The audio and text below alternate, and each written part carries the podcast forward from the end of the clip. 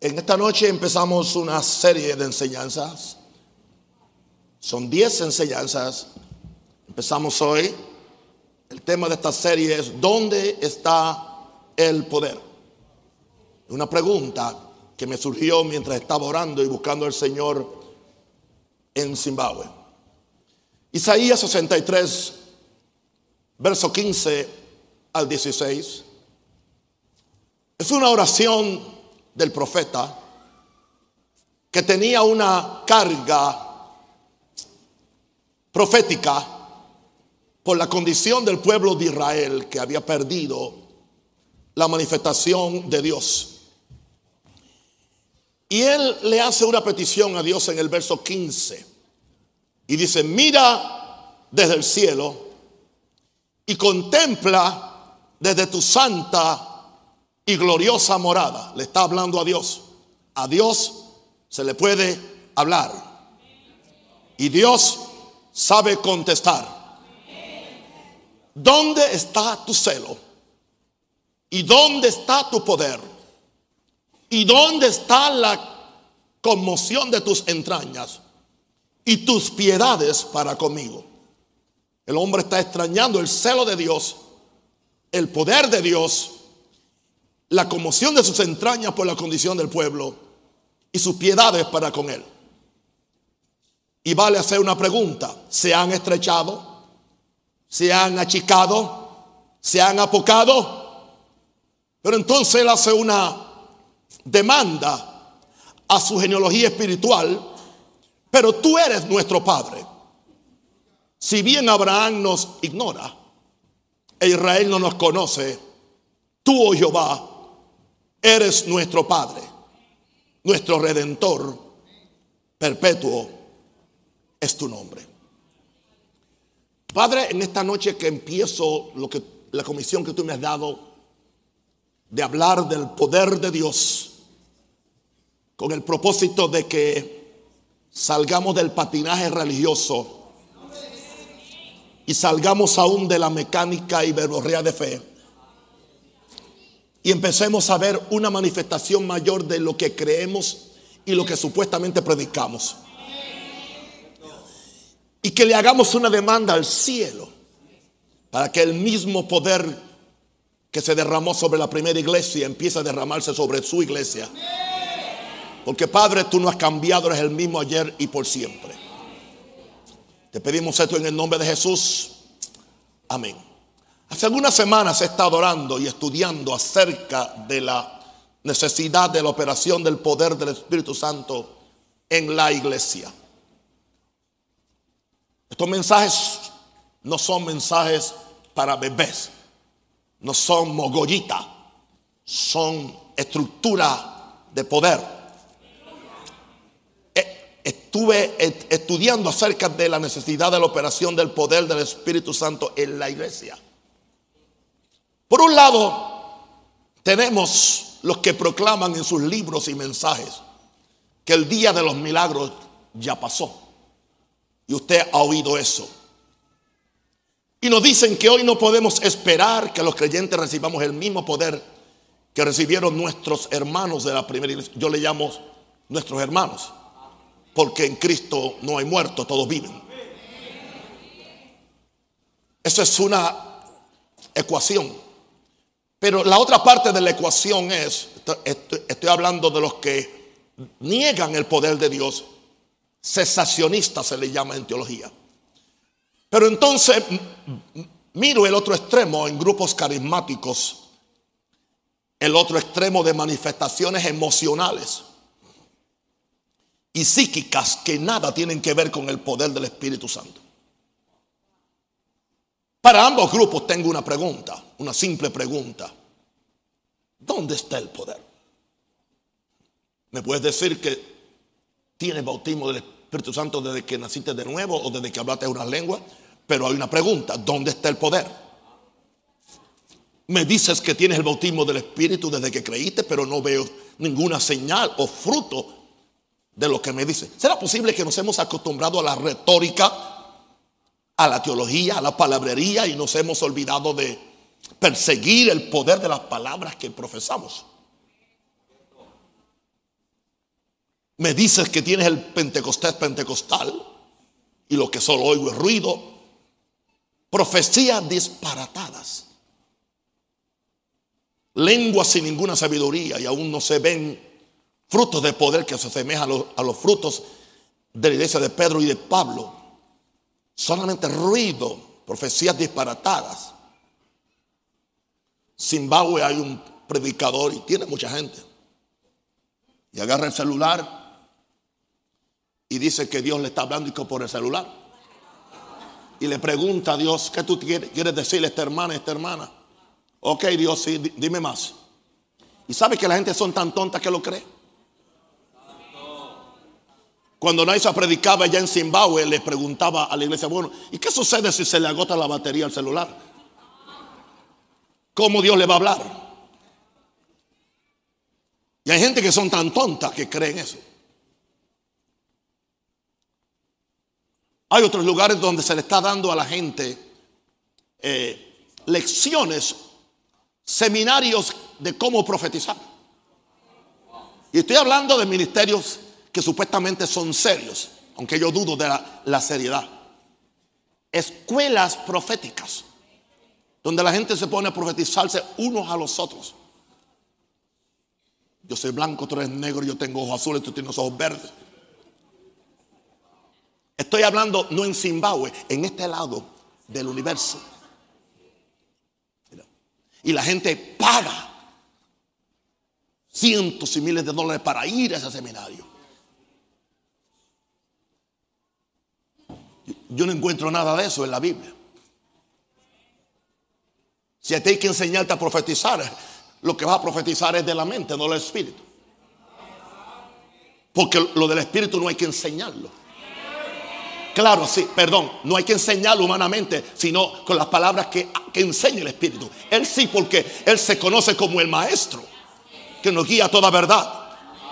Pero el que no tiene, el maestro tiene que buscar todos esos esas aberraciones. Uh, Señor. Y aún no se ven frutos de poder que se asemejan a los frutos de la iglesia de Pedro y de Pablo. Yo le llamo la iglesia de Pedro y de Pablo porque son las dos figuras más importantes de la iglesia primitiva. Es esta inconformidad lo que me ha, me ha movido a predicar esta serie. ¿Dónde está el poder? Y algo que deben la iglesia saber que cuando empezamos a hablar un tema, nos debemos acomodar a ese tema. La conversación debe ser sobre ese tema. Las casas de luz deben hablar sobre ese tema. Aleluya. La música debe ir más o menos por ese tema. Nuestras oraciones deben ir por ese tema.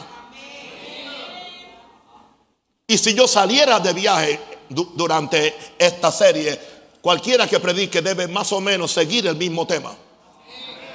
De forma que la iglesia tenga una visión hacia dónde vamos. Alguien diga aleluya.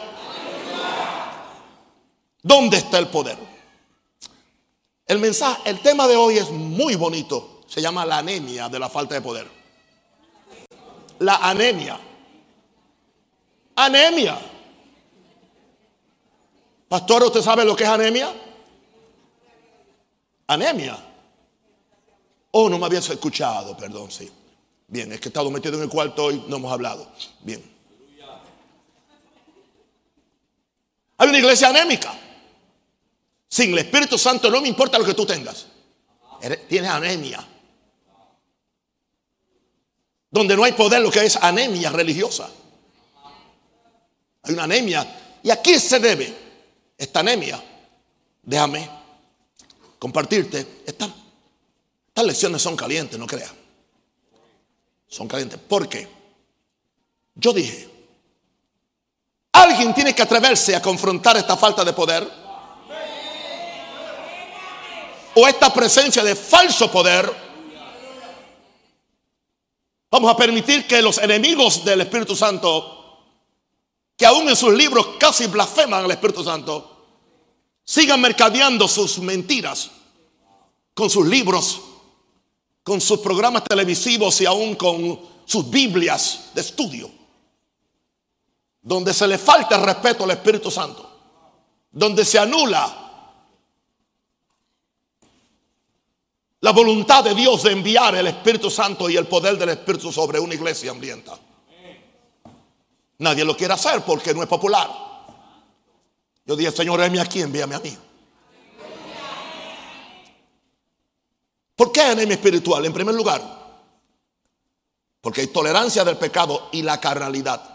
Se tolera el pecado y la carnalidad en la iglesia. Necesitamos que alguien grite con Isaías en el, en el capítulo 52, verso 1 al 2. Que grite en oración. Despierta.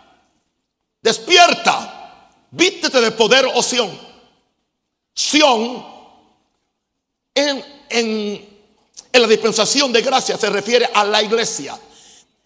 En la antigua dispensación, Sión era el lugar donde, donde estaba el arca de David, que no era el arca de Moisés, era el arca, perdón, no el arca, sino el, el, tabernáculo de David, que era un lugar de alabanza donde David hablaba cara a cara con Dios. En aquel lugar no había lugar santo y lugar santísimo, era todo un lugar abierto. Hoy Sión en la iglesia lo podemos ver en diferentes eh, escrituras que se lo, en el nuevo pacto que hablan de Sión. Dice en Hebreos 12 que nos hemos acercado al monte de Sión. Y está hablando ahora en el nuevo pacto. Hablando de, de la iglesia. Y entonces podemos aplicarlo de Isaías hoy a nuestra iglesia. Despierta, despierta, vístete de poder, oh Sión. Vístete tu ropa hermosa, oh Jerusalén. Ciudad santa, ciudad santa. Tiene que ser santa la ciudad. Porque nunca más vendrá incircunciso ni inmundo. Eso indica que para que ese poder se despierte hay que sacar la inmundicia, sacar el pecado, sacar todo lo que es cuestionable. Cero tolerancia con la corrupción, cero tolerancia con la mentira, cero tolerancia con la, con la inmoralidad, con lo que sea que no está de acuerdo con esas cosas que impiden la manifestación del poder de Dios. Mira donde está una iglesia anémica, está en el polvo. Le dice Isaías, sacúdete del polvo, verso 2. Sacúdete del polvo. Levántate y siéntate, Jerusalén.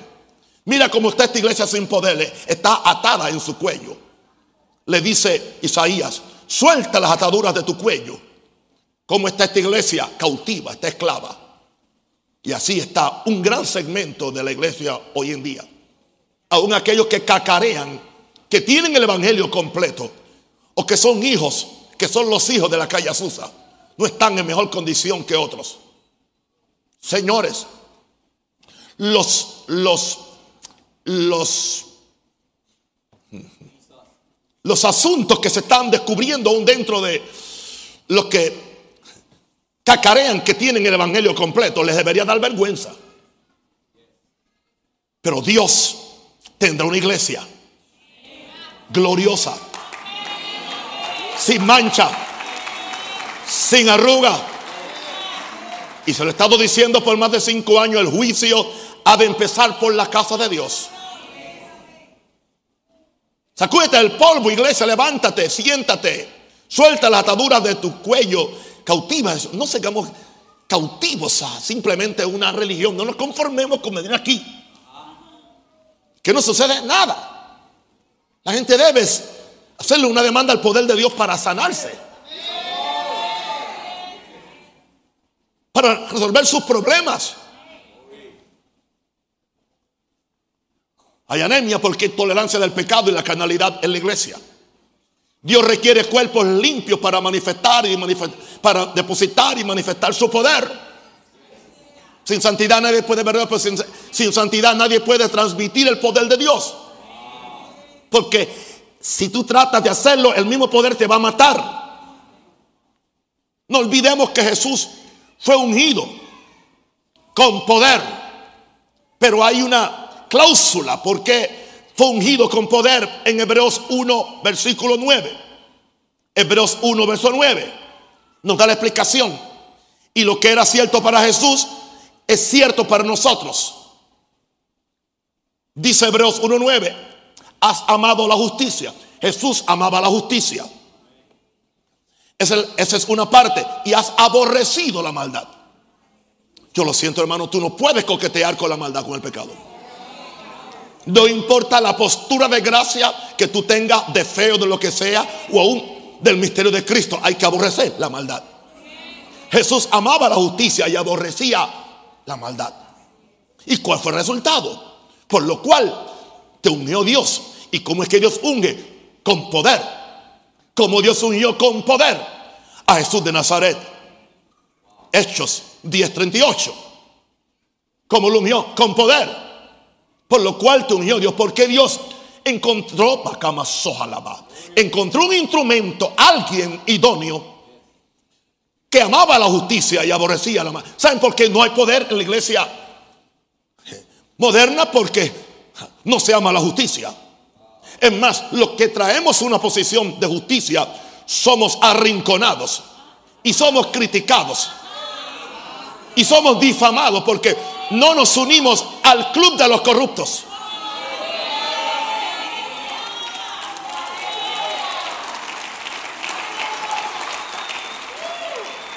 Has amado la justicia y aborrecido la maldad, por lo cual te ungió Dios, el Dios tuyo, con óleo de alegría más que a tus compañeros. Una iglesia anémica tolera el pecado y la carnalidad, empezando desde el púlpito. Claro, para manifestar y transmitir el poder de Dios se requiere un buen conductor que no cause un cortocircuito. No todos los metales conducen la energía eléctrica de la misma forma. Está el está el, hierro, está el cobre. Dicen que el mejor es el platino. Y son metales todos, pero tienen diferentes eh, eh, eh, fuerza o sustancia para ser transmisores de electricidad. Quiero decirte algo. Diferentes cristianos tienen, tienen diferente fe, diferente santidad diferente habilitación en ellos que ellos mismos han trabajado en obediencia a Dios y han sido formados para ser buenos conductores donde no se cause un cortocircuito. Aleluya. Y con esos hombres Dios trabaja a veces años, años, hasta que están listos para esto. Así que es anémica porque se tolera el pecado y la candela. Número dos. Esta anemia que impide el poder de Dios es, número dos, el orgullo religioso y la confianza en el brazo del hombre. La iglesia popular tiene el orgullo que fue la primera iglesia. Ya saben lo que la iglesia popular, yo no soy anticatólico, pero le llamo la iglesia popular como se le conoce en algunos lugares, tiene el orgullo que fueron los primeros. Bien. La iglesia e-, evangélica tiene el orgullo que viene de la reforma. Algunas iglesias pentecostales tienen el, tienen el orgullo que fueron los primeros que hablaron en lenguas. Nada de ese orgullo produce poder.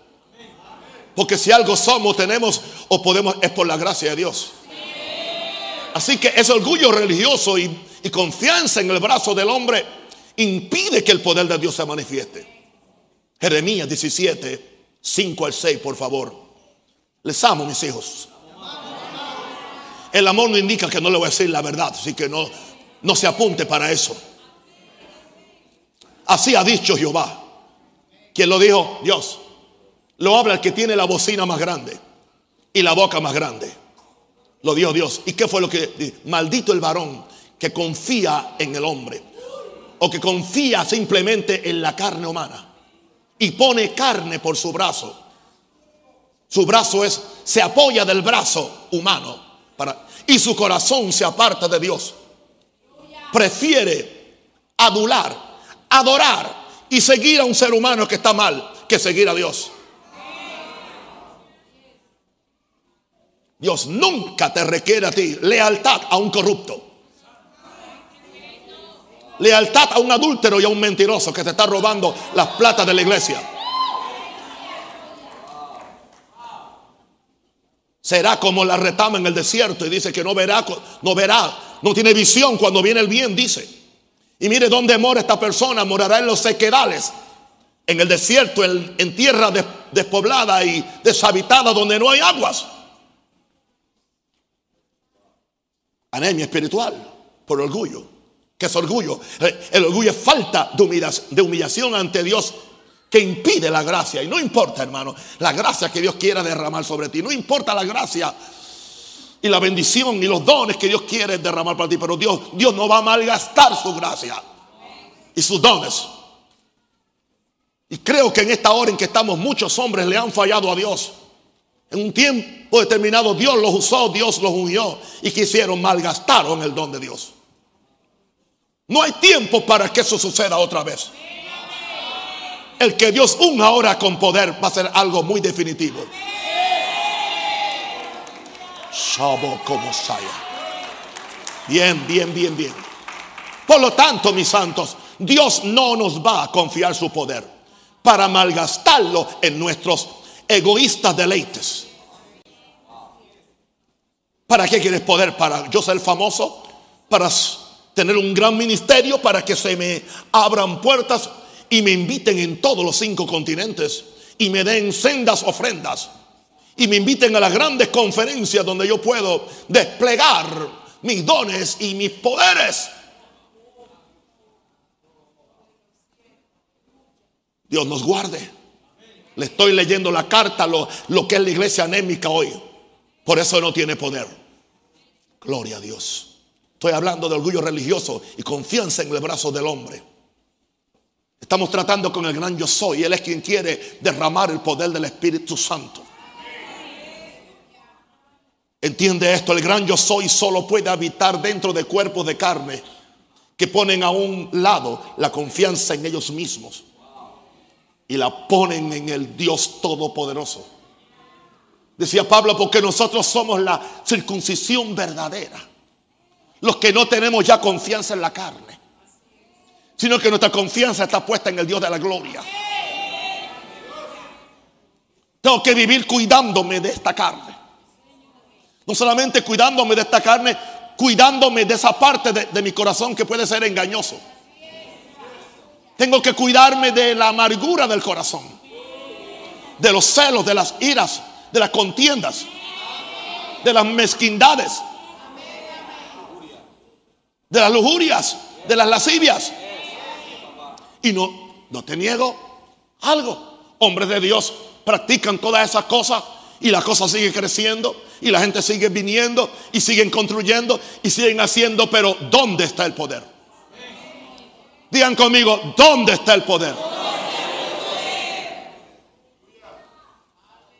Uh, Jesús. El gran yo soy está buscando encarnarse ¿Dónde están los hombres y mujeres? ¿Dónde están los pastores, los apóstoles, los profetas serios? Que se van a minimizar, que se van a hacer anónimos. Aleluya. Para que el gran yo soy habite dentro de ellos y dentro de ellos vayan y confronten a Faraón.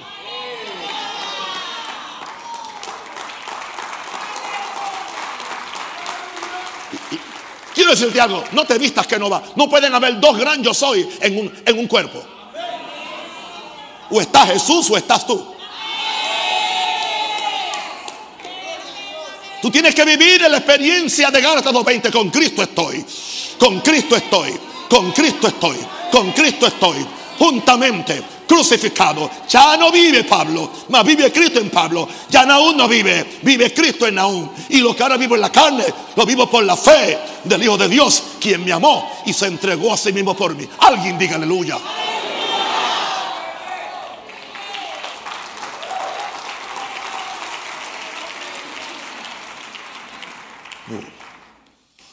Número tres. Anemia espiritual. ¿Por qué anemia espiritual?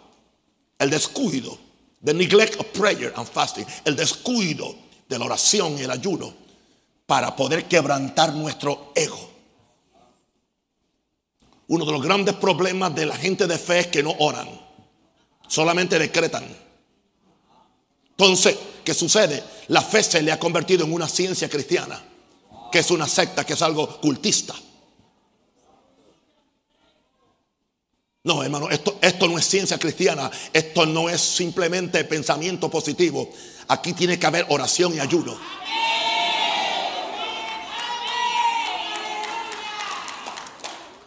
La confesión y las afirmaciones y las declaraciones eh, positivas pueden afectar cosas en el ámbito natural, pero no pueden afectar cosas en el ámbito espiritual. Con una confesión o declaración positiva, tú puedes conseguir casa, conseguir esto y se consiguen. Porque hay gente que sin ser salvo consiguen todo eso con el poder de la declaración. Pero tú no puedes bregar con un demonio. Pero tú no puedes sanar un cáncer. Pero tú no puedes quebrantar el orgullo. Se va a requerir ayuno y oración. ¿Qué le dijo Cristo a los discípulos en el primer capítulo de los Hechos antes de irse al cielo? Y yo no sé por qué la gente son, siguen siendo ciegos. Siguen siendo ciegos. Sordos. Y cuando hablan lo que hablan son burradas. Porque si, Jesús dice, le dio órdenes, no se vayan de Jerusalén hasta que sean investidos con el poder del Espíritu Santo. Jesús dijo de poder. Y de esto seguiremos hablando por 10 lecciones. Jesús habló de poder. Propósito principal de recibir el Espíritu es poder. No es santidad. Gente que la santidad viene por medio de, la cruz, del nuevo nacimiento. Cuando estamos en Cristo, el poder viene por medio de la impartición del Espíritu Santo, viniendo a, a vivir, a operar. Todos estos, dice Hechos 1.14. ¿Qué hicieron ellos? Cuando Jesús le dijo, viene el Espíritu de Dios sobre ustedes, búsquelo.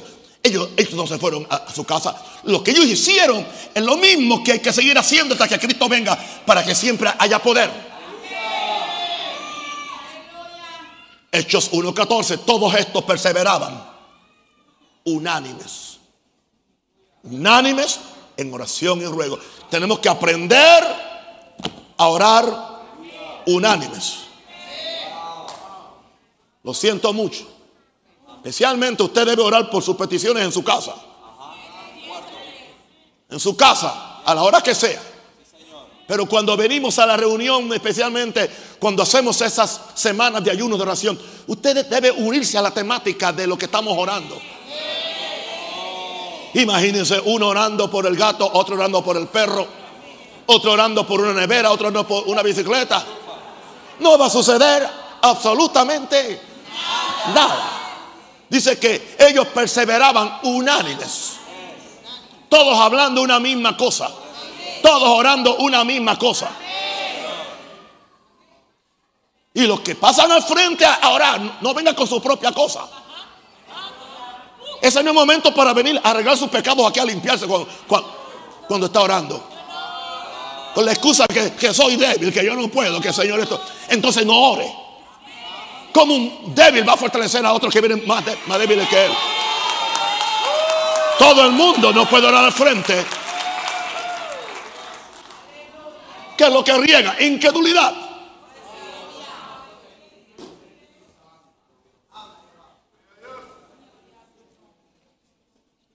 Todos estos perseveraban unánimes en oración y ruego con las mujeres y con María, la madre de Jesús, y con sus hermanos. Los discípulos entendieron que para activar la promesa de poder de Jesús tenían que irse al aposento alto. ¿A qué? A humillarse. Diga, a humillarnos. Hay mucha prepotencia. Por eso dice que el conocimiento envanece. Tenga cuidado que su conocimiento no sea más grande que su santidad. Tenga cuidado que su conocimiento no, no sea más grande que su corazón.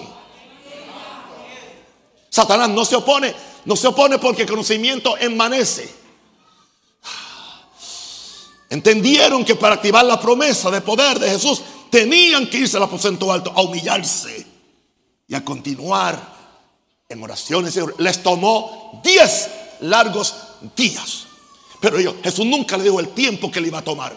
Jesús nunca te va a decir qué tiempo le va a tomar. oraciones microondas no traen el, poder del Espíritu Santo. En el ayuno y la oración, ¿qué sucede? Nos hacemos débiles.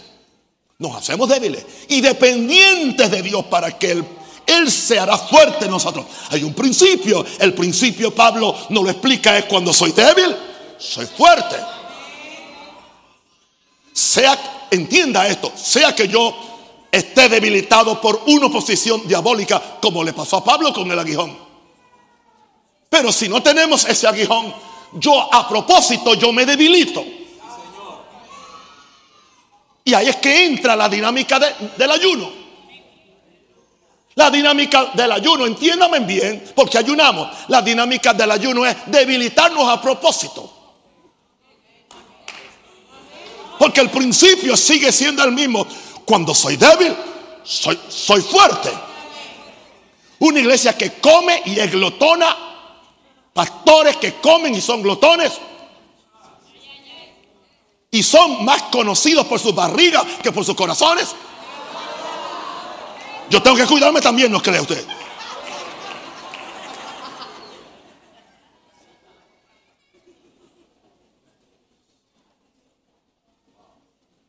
Hacemos débiles y dependientes de Dios para que Él se, se haga fuerte. ¿Cuánto quieren que se haga fuerte de ustedes? Pues vamos a orar y ayunar. A orar y ayunar. A orar y ayunar. ¿Ok? Mi asistente a orar y ayunar. Evangelio cambia a orar y ayunar. Amén. Salmistas, orar y ayunar. No me vengo aquí a hacer nada si usted no vino preparado en oración. Y antes de tener un culto, ore tan siquiera una hora en lenguas. O no se suba aquí arriba.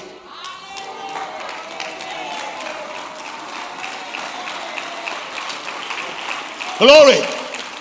Diga aleluya. Vamos orando hasta que baje el poder. Hasta que baje el poder.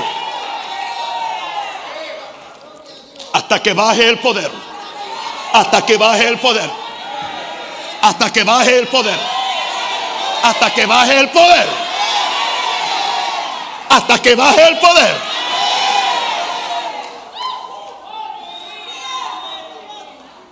Claro, el diablo saca el ayuno y la oración, saca el poder. Toda gran manifestación de poder es precedida por mucho ayuno y mucha oración. ¿Para qué? Para echar fuera los espíritus inmundos que se oponen a que uno reciba el poder de Dios. Yo no ando por ahí confesando mis síntomas y confesando mi debilidad, porque no me da la gana de que el diablo lo oiga.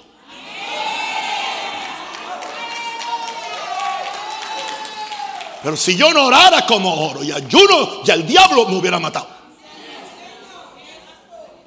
Porque Él no quiere que yo abra mi, boca apostólica y profética. Aleluya. Glory, glory, glory, glory.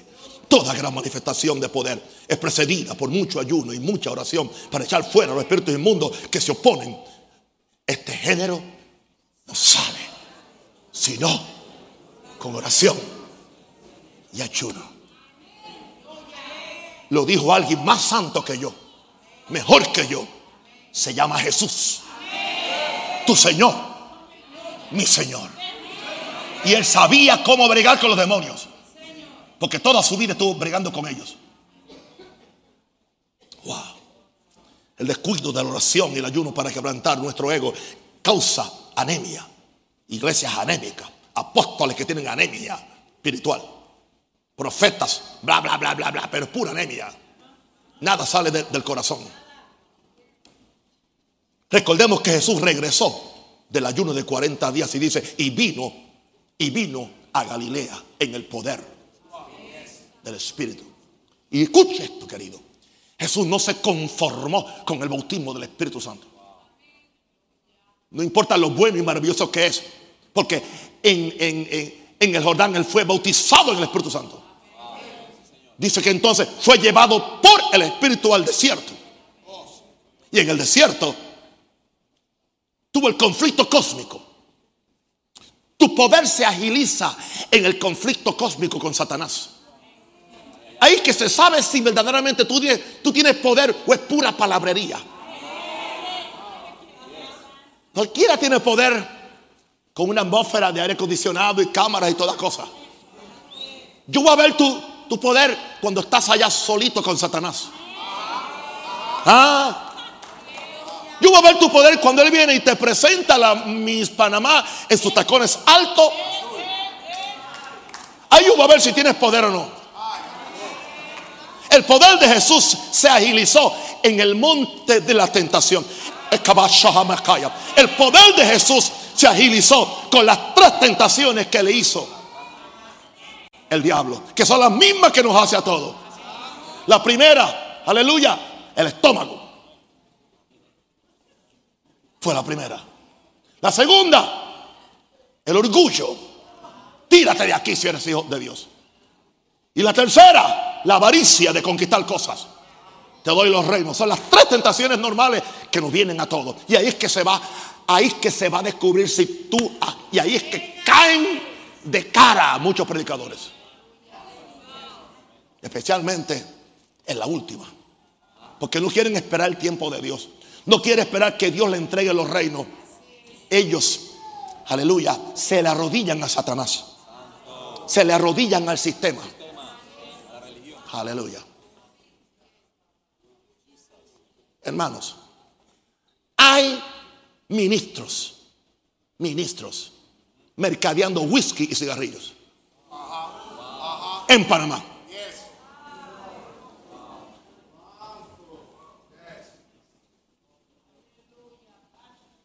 Y después se predica acá en contra de los homosexuales. ¿Dónde está el poder? Por eso es que no hay poder. No hay poder. Una escoba vestida de mujer te tumba. Una escoba, simplemente una escoba.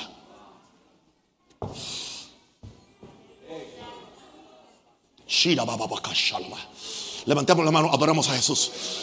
Pida, pida, ore, ore, ore. Señor, Señor, Señor, Señor, Señor. Ramaka tira baja soca, le bacoteriandala, babacateriandala.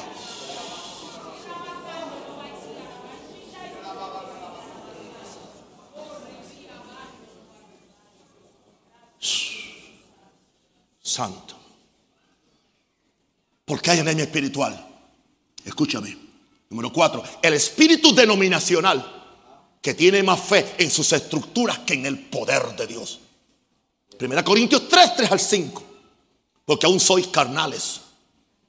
Pues habiendo entre vosotros celos, contiendas y disensiones, no sois carnales y andáis como hombres o como meros hombres. Porque diciendo el uno, ciertamente soy de Pablo, el otro, yo soy de Apolos, no sois carnales yo soy bautista, yo soy metodista, yo soy maranata, yo soy católico, yo soy osana, yo soy esto, soy, lo otro. ¿Quién, ¿Quién es un Rosario y quién es el otro? ¿Quiénes somos? Si es que somos. Bueno, eh, Pablo podía decir servidores por medio de los cuales, no sé si eso lo podemos decir hoy, pero Pablo dijo, ¿quién es Pablo? Y está hablando de él. ¿Y quién es Apolo? Servidores por medio de los cuales estamos aquí para servir a Dios. No para que la gente gravite a favor nuestro o en contra nuestra. No para que se hagan los, pequeños clics. Ese problema con los concilios. Se hacen pequeños clics con sus propias cosas. ¿Por qué hay, hay, hay, hay, hay, hay anemia? Anemia. Porque el engaño que la estructuración de la iglesia va a lograr lo que lo, lo mismo que el poder del Espíritu Santo haría. Y claro, como no quiero santificarme, como no quiero vivir la vida de oración y de, ayuna, aprendo. Entonces, los, pastores de la superiglesia están yendo a ser entrenados en, en el pensamiento positivo, están yendo a los seminarios de capacitación mental. Pero no hay nada de Espíritu Santo. Porque hay fe en la estructura. Saben organizar saben hacer cosas en la carne. Y aparentemente funciona. Pero eso dijo, yo edificaré mi iglesia. Aleluya. Es un engaño. Porque para eso no hay que santificarse, pero para el poder sí hay que santificarse. Las instituciones han llegado a creer que son más sabios que la primera iglesia. Respetemos la primera iglesia, que sin templos, sin escuelas, sin seminarios, sin credos, sin rituales, que tenían eh, dos cosas. La predicación de la resurrección de Jesús y el bautismo del Espíritu Santo. No tenían ni Biblias. No tenían Biblias. Solamente el Antiguo Testamento. Ellos no, podían seguir predicando del Antiguo Testamento. Estaban ahora en el Nuevo Pacto. Gloria a Dios. No tenían templos, escuelas, seminarios, credos y, rituales. Pero sí tenían la predicación de que Cristo se levantó de los muertos. ¿Y qué más tenían? La habilitación del bautismo del Espíritu Santo. Cambiaron su mundo. Derribaron a Roma. Derribaron a Roma. Trajeron una revolución espiritual por medio de Jesús. Ese espíritu de, denominacional. Los hombres que lideran estas instituciones tienen más fe en la habilidad de su organización que en el dunami del Espíritu Santo para edificar la iglesia. Se habla de Pentecostés, pero es de aquí para afuera.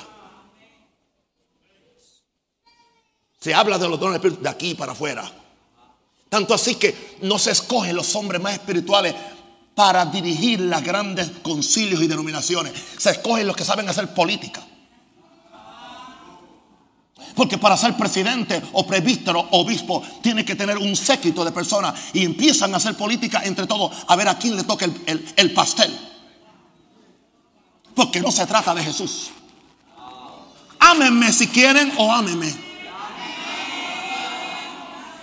Tengo muchos años, yo conozco todo ese pastel. Vota por mí y te entrego la iglesia grande. Vota por mí y le quito la iglesia a aquel y te la doy a ti. es una política, es un negocio.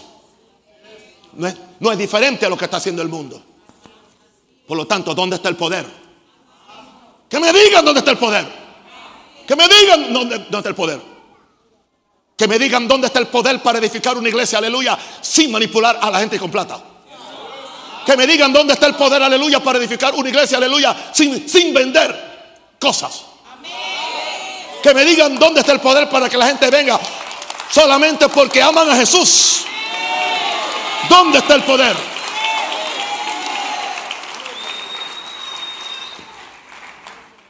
Que me digan dónde está el poder para traer los jóvenes.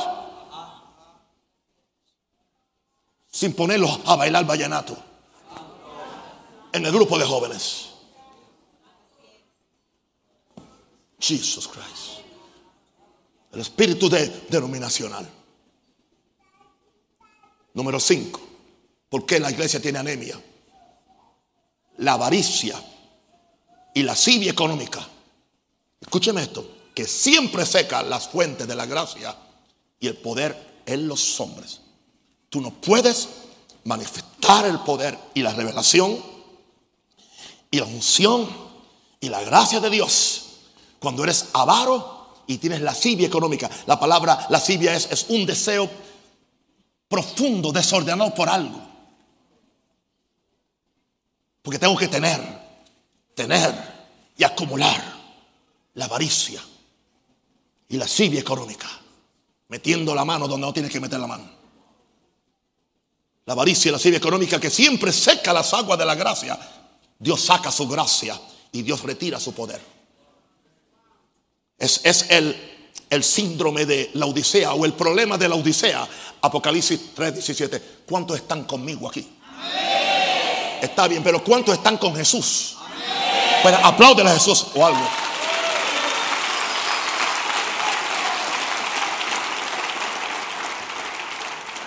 Apocalipsis 3:17, porque tú dices, era una iglesia, yo soy rico. Yo soy rico. Yo soy rico. Aleluya. Yo soy rico. Y me he enriquecido. Y de ninguna cosa tengo necesidad. y no sabes. Los problemas, el problema es lo que no sabe. Pero lo que él no sabe, lo sabe Jesús. Y lo sabe el Espíritu Santo. Tú dices, yo soy rico, tengo plata, me he enriquecido. Y de ninguna cosa tengo necesidad. Por eso ya no tiene que orar, no tiene que ayunar. Porque está haciendo negocios chuecos. Por eso no tiene que buscar a Dios como lo buscaba antes cuando no, no tenía nada. Por eso no aprende fe. Pero mira cómo la opinión que tiene Jesús de ellos y no sabes que tú eres un desventurado. Desventurado es, eres un miserable, eres un pobre, eres un ciego, eres desnudo y yo añado hoy y tienes anemia.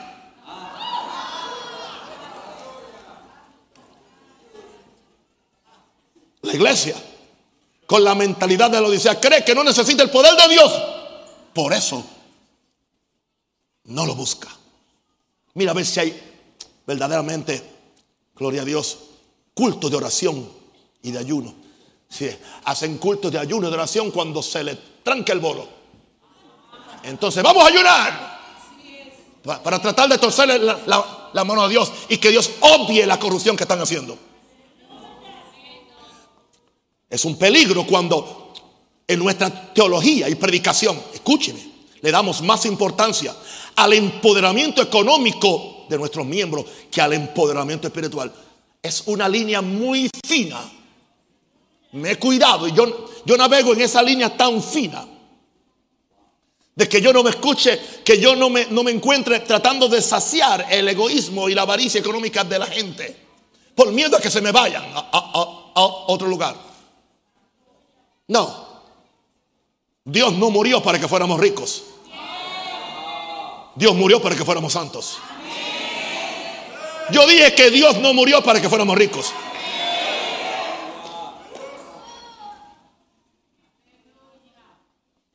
Y se mete en nuestra teología y se mete en nuestra predicación y, le damos más importancia al empoderamiento económico de nuestros miembros. Y se pierde el hambre espiritual, el hambre por Jesús. Los apóstoles de la primera iglesia decían, no tengo oro ni plata pero tenían algo mejor. Tenían el poder del Espíritu y la autoridad del nombre. Los apóstoles de la primera iglesia decían, no tengo oro ni plata, pero lo que tengo... ¿Qué tenían? Tenían algo que muchos apóstoles hoy no tienen. Tenían el poder del Espíritu Santo y la autoridad del nombre de Jesús. Muchos apóstoles hoy tienen oro y plata, pero no tienen poder del Espíritu Santo y no tienen autoridad del nombre de Jesús. Porque creen que con su dinero pueden comprar el don.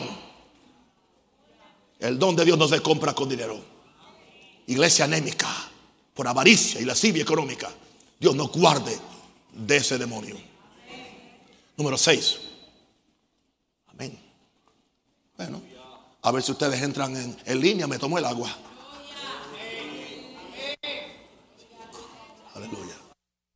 El poder. Qué lindo que es desearte. Diga conmigo, ¿dónde está el poder? Dígalo. Grítalo.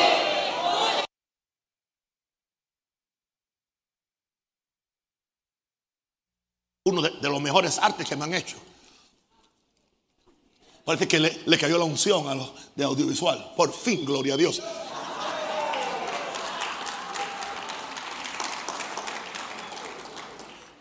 Número 6. ¿Por qué hay, por qué hay anemia? Escúcheme bien. La predicación de una gracia barata y libertina que le quita al hombre, que le quita el hambre y la sed por el poder de Dios. Si empezamos a predicar algo acomodaticio, nosotros mismos aquí en Maranata le pudiéramos quitar el hambre y la sed por el poder de Dios. Tenemos que tener cuidado que aún con las grandes revelaciones que trae este púlpito no nos acomodemos en el misterio de Cristo. Él está en mí, no tengo que hacer nada. No nos acomodemos, justificados pues por la fe, ya yo no tengo que hacer nada. No nos acomodemos, todo lo tengo, todo lo... Oh, tenga cuidado. Porque se puede convertir en una gracia barata y libertina que le quita a la gente el hambre y la sed por el poder de Dios. Primera Pedro 4:11 dice, si alguno habla, hable conforme a las palabras de Dios. En otras palabras, entonces no hable. Si no tiene la palabra de Dios, mejor no no hable. Yo no voy a preparar un mensaje para llenar un hueco. O porque tengo que dar la cara. Mejor no hablo. Si alguno ministra, diga, si alguno ministra, ministre conforme al poder. O sea que si no hay poder, no ministre por ministrar, por show. O porque la, la gente espera la administración. Ay, pastor, usted no tiene administración. No sé qué es lo que está. Si tú estás aquí, tú no percibes la unción, tú estás muerto.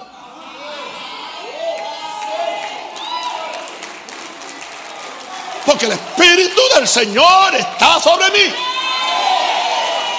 Porque me, ungió para traer la plataforma de Jesús. Santo el Señor. Ministre conforme al poder que Dios da para que en todo, ¿cuál es la meta? No era un rosario, Dios glorificado. A quien pertenece la gloria y el imperio por los siglos de los siglos. Amén. Escuche esto, la gracia barata y libertina pone toda la responsabilidad en la soberanía de Dios para manifestar. Oh, Dios lo va a hacer cuando Él quiera, en su propósito y en su tiempo. Mentira. Si se le enseña a las multitudes que todos lo recibieron el día que fueron salvos, ¿qué motivación van a tener para tener hambre y sed por el Espíritu Santo y su poder? Esa enseñanza es nociva, es diabólica, es barata. Ha destruido la iglesia. Ha hecho de la iglesia simplemente un club social o religioso. O oh, del día que fueron salvos ya tienen todo, ya tienen el bautismo, ya tienen la gloria, tienen la unción. No, no. ¿Qué motivación? Una pregunta, una pregunta, una pregunta. ¿Tiene, tiene, tiene alguna, algún miembro nacido de nuevo en esta iglesia? Ah, ¿Alguno tiene, podrá tener más que lo que tenían los once apóstoles que fueron, que fueron al aposento alto? No, no tienen. Ellos reconocieron que no tenían no tenían el poder tenían toda la teología del reino. Jesús le enseñó 40 días y 40 noches. Hechos capítulo 1, verso 1 y verso 2 y 3 por ahí. Tenían la, la práctica, es más, habían ejercitado los dones del Espíritu Santo. Pero no tenían el poder en ellos. Estaban mejor preparados que cualquier cristiano hoy. Con el maestro por excelencia. Pero Jesús dijo, no se vayan.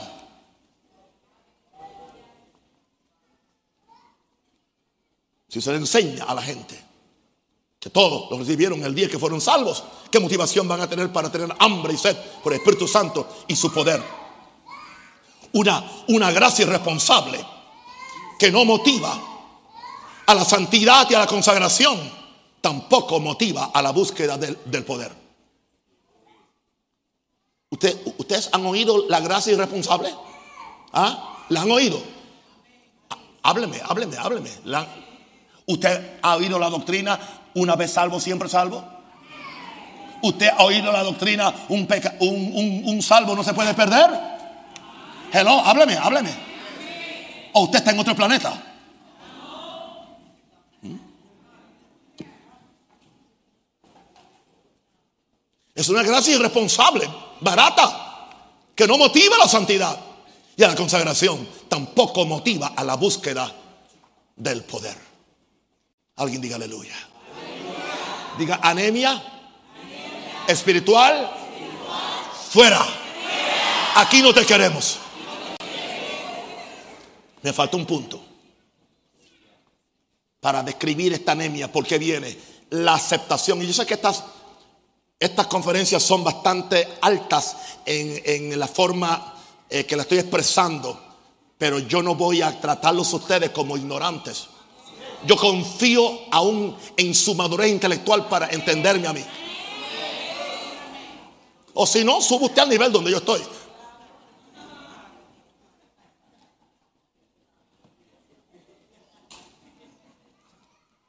¿Por qué hay anemia? Número 7.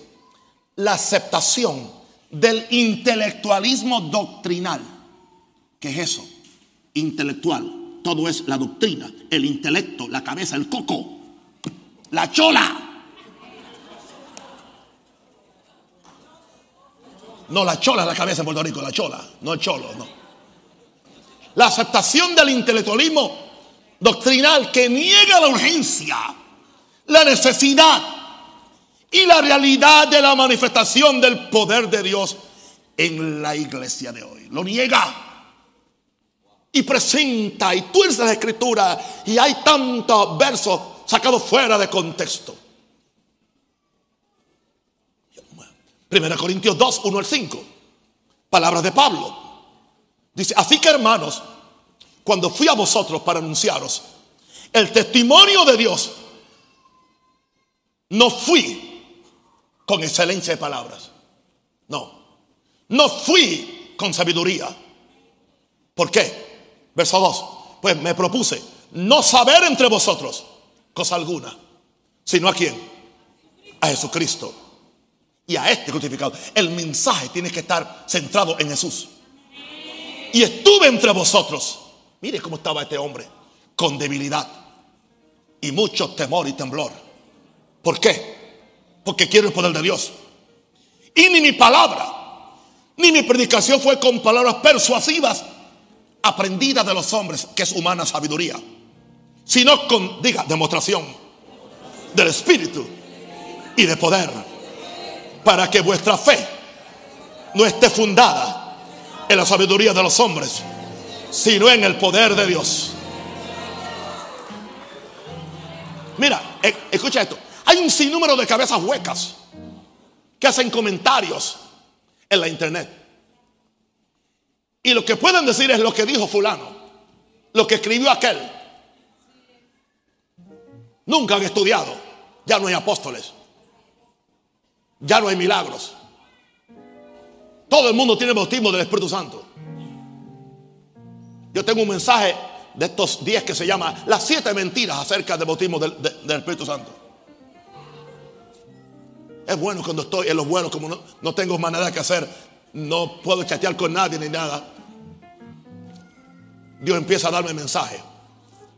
Dice, para que vuestra fe no esté fundada en lo que los hombres saben, sino en el poder de Dios.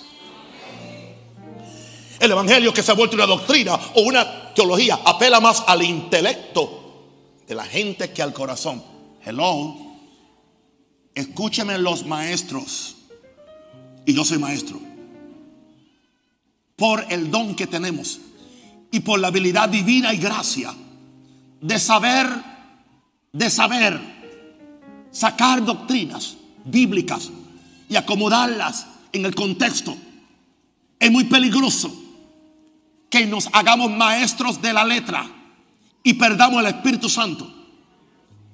Y que nuestros discípulos estén más impresionados por nuestra letra que por nuestra vida y nuestro poder. Dios nos guarde. He vivido cuidándome de eso por 42 años de ministerio. Tú. Porque el Evangelio se ha vuelto una doctrina, una teología. Apela más al intelecto de la gente que al corazón, que al corazón. Tu corazón tiene que arder. No tu coco. El corazón te, debe arder. Si yo no logro eso, fracasé esta noche. O alde con revelación, o alde de rabia, pero va a arder. Alguien diga aleluya.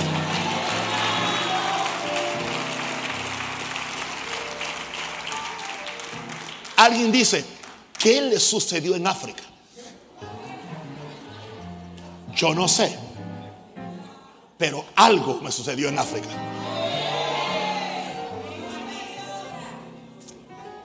Escúchame ahora, voy a usar palabras fuertes. Estos mercaderes de este intelectualismo doctrinal que hacen Biblias de estudio, engañan a las gentes con sus grandes títulos y con sus interpretaciones gramaticales que niegan la operación del poder de Dios en la iglesia de hoy. Y entonces hay un ramillete de cabezas huecas que le siguen y repiten como papagayos. ¿Cómo tú vas a juzgar que las lenguas no son parecidas? Tú nunca has hablado en lenguas. Tú no sabes lo que es recibir hoy, lo que es recibir. Hoy yo estaba solo en, la casa, mi esposa había salido con la nieta a hacer algo, estaba solo y estaba bregando con algunos síntomas bien feos en mi cuerpo. Estoy caminando así por la casa y de repente empiezo a hablar en lenguas. Y, yo digo, esto es real. Cuando yo hablo esto me, me Cuando yo hablo esto se me levanta algo adentro. ¿Cómo alguien puede decir que esto es del diablo o que esto no es de Dios? Solamente alguien, cabeza hueca, que nunca lo ha recibido. Y que no le interesa porque le dijeron que, que no es para hoy.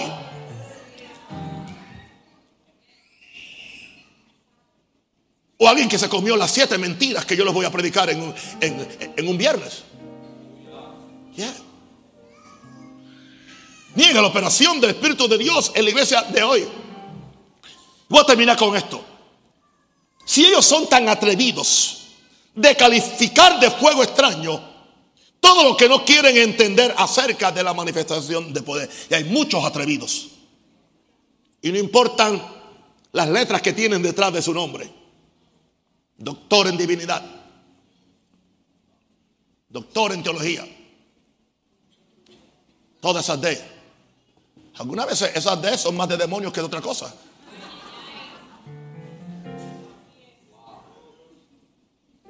Si son tan atrevidos de calificar el fuego extraño, todo lo que no quieren entender porque no quieren acerca de la manifestación de poder, Dios tiene que levantar sus siervos. No solamente uno, un rosario, hay espacio para muchos. Dios tiene que levantar sus siervos más atrevidos. Que tengan sabiduría del cielo para combatir sus argumentos de tradición e incredulidad. ¿Cómo lo van a hacer? Con la palabra desnuda de Dios, sin adulterarla, para combatir a los hombres que tienen apariencia de piedad. La palabra piedad es religión, pero niegan la eficacia o el poder de ella. Mucha apariencia, mucha verborrea, mucha palabrería, pero ¿dónde está?